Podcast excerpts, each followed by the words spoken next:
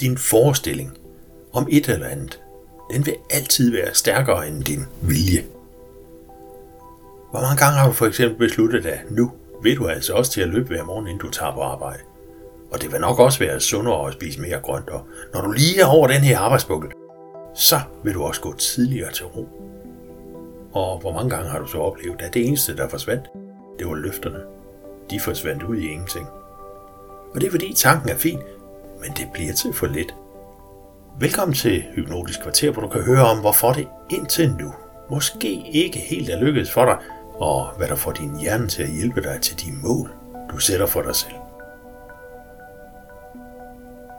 Når idéer, tanker og drømme løber ud i sanden, så skyldes det, at du ikke tilstrækkeligt tydeligt har forestillet dig og følt, hvordan det er, når du har nået dit mål. Ideen om at løbe hver morgen, den er smuk. Men som tanke alene, så er den bare langt fra kraftfuld nok, og den indeholder alt for lidt af følelsen af velvære, når du har løbet og nyder energien i hele kroppen. Tanken om at skifte kød eller kage ud med grønt er og bliver bare en tanke. Uden nogen form for stemning, følelse eller anden årsag til, at din hjerne forstår, hvorfor du dog skulle ændre på den vane, du nu kender så godt. Og din hjerne er naturligt kodet til at sikre det, du kender før noget som helst andet. Og lidt forenklet, så bygger metoden på en idé om, at det du allerede har erfaring med virker, altså fik dig til at overleve, og så vil det sikkert også gøre det igen. Hjernen udfører rigtig mange opgaver for dig, og først og fremmest, så holder den dig så sikker, det overhovedet er muligt. Lige her nu. Og følgerne af den proces på længere sigt, det betyder mindre, for det er jo ikke lige her nu. Og din hjerne opfatter alt som om, at det er her, lige nu. Det ser du for eksempel helt tydeligt ved rygere, som ønsker at stoppe. Der er ingen, der ved mere om tobaks skadelige effekter end rygere, og alligevel fortsætter de fleste, fordi tobakken er blevet en vane. Det er en anledning til for eksempel at holde en pause. Dengang de begyndte at ryge, der var der en følelsesmæssig grund til det. For eksempel troede mange af dem på, at hvis ikke de begyndte at ryge, så ville det betyde udelukkelse fra fællesskabet, eller selvsikkerheden ville få et knæk, eller manglende succes hos det andet køn ville være en sikker følge. Og allerede dengang, der vidste de fleste, at rygningen var usundt. Alt det logiske og rationelle, du derfor for eksempel lærer om sunde vaner, de er grundlæggende uden betydning for din hjerne. Dens hovedopgave er først og fremmest at sørge for, at du overlever. Om du så trives og oplever overskud og klare tanker og velvære og kreativitet og alt andet, du ønsker dig, det er ligegyldigt. Fra naturens side er du nødvendig indtil arten er ført videre, og alt derudover, det er bare en bonus. Vi forestiller os alle sammen noget, selvom vi ikke helt er klar over det. Og nogle af mine kunder fortæller, at de har svært ved at forestille sig ting eller idéer. Og alligevel kan de med største lethed fortælle om, hvor forfærdeligt det føles, når de tænker på den misbrugende eks eller på ulykken. Og netop der mærker de igen, forestiller sig ud fra erindringer, hvordan det var. Filmen ruller, indeholder stemning, lyd, følelse, lugt og meget mere, og de kan altså derved alligevel opleve en indre forestilling.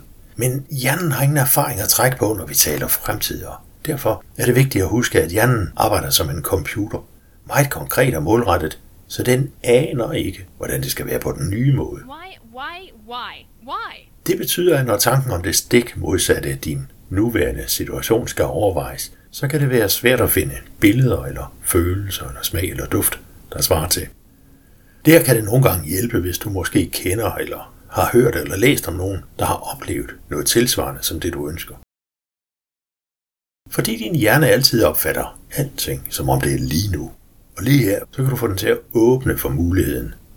Særligt hvis du kan skabe en spændt nysgerrighed på, hvordan det må have været for den, der oplevede det. Fold så historien ud og lad fantasien tage over. Det vil udfordre din hjernes konkrete styring og tillade stadig flere af de tanker, du har brug for, så du kan begynde at forestille dig, hvad du ønsker skal være virkeligheden. Tænker du for eksempel på et stykke lækker blød lakrids, eller en saftig frisk frugt, så vil smagen fylde mundhulen, og mundvandet begynder at løbe. Og det er fordi hjernen forholder sig til det, den oplever lige nu. Om det er fakta eller fiktion, er totalt uden betydning. Har du for eksempel dårlige erfaringer fra skolens idrætstimer? Det kan være aktiviteterne og hvordan du måske havde svært ved dem, eller drillerierne, når I bagefter skulle være nøgne sammen og bade. Så det er selvfølgelig med til, at hjernen forbinder sport med den følelse fra dengang. Og selv nok så meget faktuel viden om den sunde, positive effekt er derfor nytteløs. For følelsen af ubehag fra dengang er simpelthen for stærk. Oh no! Når hjernen har en dårlig erfaring, så stræber den jo konstant efter at undgå gentagelser. Erindringen, følelsen holdes op for din indre skærm, hver gang nogen forsøger for eksempel at tale om sundhed og motion. At du ikke er klar over, hvad din hjerne forestiller sig, det betyder bare, at din hjerne har indført en automatisk styring af dig. Måske på flere områder, end du trives med. Præcis som autopiloten i et fly, så vil den justere din adfærd, tanker, holdninger osv., så de fører dig til det erklærede, sikrede område. Den tilstand, der tidligere viste sig at være den mindst ubehagelige. Og du kan jo selv tage styringen tilbage. For hvordan vil det egentlig være, at du overtager programmeringen af autopiloten, så den fører sig til det bestemmelsessted, som du har besluttet? I en årrække arbejdede jeg med mennesker, som af forskellige årsager var afskåret fra at deltage fuldt ud i job. Det var tydeligt, at de fleste efter deres begrænsninger var blevet anerkendt, var totalt uden idé om, hvad de så ville beskæftige sig med. Og hvor skulle de også vide det fra? For igennem lang tid, flere af dem over adskillige år, havde de kæmpet for at overbevise samfundet om, at de ikke kunne det, de ville, og som jo forventedes af dem. Fra den ene dag til den anden, når blokeringen endelig var anerkendt, troede de så, at de burde være i stand til at sætte ord på, hvad de drømte om at arbejde med. Og virkeligheden er, at det jo ikke bare var lykkedes for dem at overbevise systemet. De havde også uvidende overbevist sig selv mere og mere om, at det var umuligt for dem at arbejde sådan, som det forventedes. Som ved gradvist fik ændret den opfattelse til, at de måske ikke kunne det, de oprindeligt havde drømt om. Men nu kunne de vælge på nogle andre hylder under helt andre vilkår. Så fandt de gradvist frem til, hvilke opgaver de også kunne trives i. Forestillingsevnen hos dem fik et puff opad og de tillod sig selv igen at have nye drømme og gå efter dem. Og med tiden kunne de se sig selv i situationer, der blot kort tid forinden havde syntes at være fuldstændig uopnåelige og urealistiske. Det handler om at tillade muligheden. Om du tror på for eksempel hypnose eller ej, det er fuldstændig uden betydning. For umiddelbart efter jeg havde etableret min hypnosevirksomhed, arbejdede jeg med en kvinde, der havde en række symptomer, der kostede trivsel og livskvalitet, og som så ud til at vi føre til, at hun ville være meget fysisk begrænset, mentalt handicappet og uden nævneværdig social kontakt. Hun begyndte hver af de fire sessioner, vi havde med at bemærke, at hun i hvert fald ikke troede på den slags. Jeg beroligede hende med, at det var helt okay.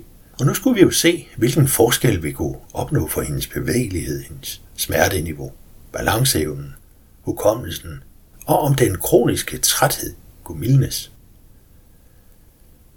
Ved hver sessions afslutning fastslog hun igen, at hun absolut ikke troede på sådan noget. Og det var hun jo i sin gode ret til.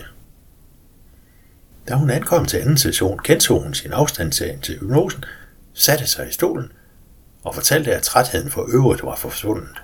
Fredagen i første uge havde hun taget en middagslur på cirka en halv time, fordi hun skulle ud om aftenen. Den sædvanlige søvn på halvanden to timer dagligt havde vist sig at være overflødig. Når ja, de kroniske smerter for, for øvrigt væk, og hun kunne igen mærke sine fødder. Og balancen var normal. Men hukommelsen, den haltede stadig. Og så arbejdede vi selvfølgelig videre med den, de næste gange indtil den var, som hun mente, det var normalt. Og stadig med, at hun åbnede og lukkede hvert møde, med at understrege, at hun absolut ikke troede på den slags. Og det var selvfølgelig helt okay.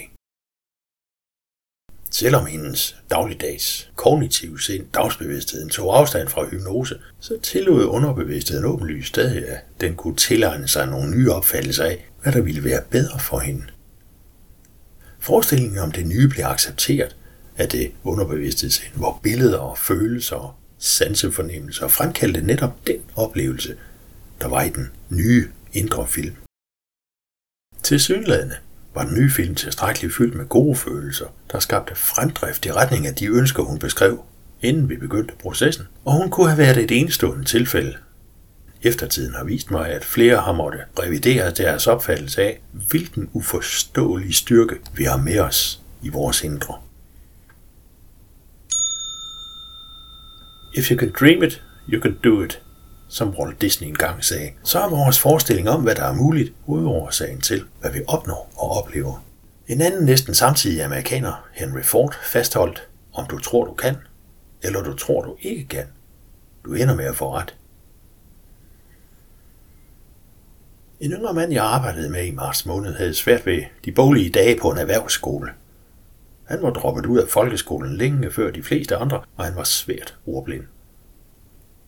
Nu viste det sig, at vi under hypnosen kunne påvirke den femårige, mindre yngre udgave af ham, som havde forstået på nogle af de dominerende børn i børnehaveklassen, at han ikke bare var dum, men nærmere åndssvag, og at ingen derfor gad at bruge tid med ham. Han fik et opdateret syn på sig selv og de mobbende, som fik den nu næsten voksne mand til at indse, at de andres holdning intet havde med ham at gøre. Som forløbet skred frem, fortalte han over de kommende uger af pensum i den aktuelle skole var næsten læst op, og at han for sjov var begyndt at se på nogle af de gamle bøger fra folkeskolen, også dem, han ikke havde mødt i de senere klasser. Jo mere jeg arbejder med hypnose, viser det mig, at vores inderste idéer om, hvad vi kan tillade os, hvilken plads vi kan tage, om vi og viden, eller penge, eller venner, eller kærlighed, eller noget helt andet, kan være et godt match. Mest af alt er styret af, hvad vi har oplevet. Hvad der har præget os til at tro, at vi skal være dem, vi er. Hvorvidt vi fremover vil lykkes med at opleve de drømme og mål, vi har, afhænger hovedsageligt af, hvilke rammer vi giver os selv, og hvilke eventuelle nye roller vi tillader os at indtage. Har du lyttet til nogle af de andre episoder i serien her, så ved du, at det er her hypnose kan gøre en positiv forskel, lettere og hurtigere. Og hvordan vi det være at kunne være mere dig i hverdagen?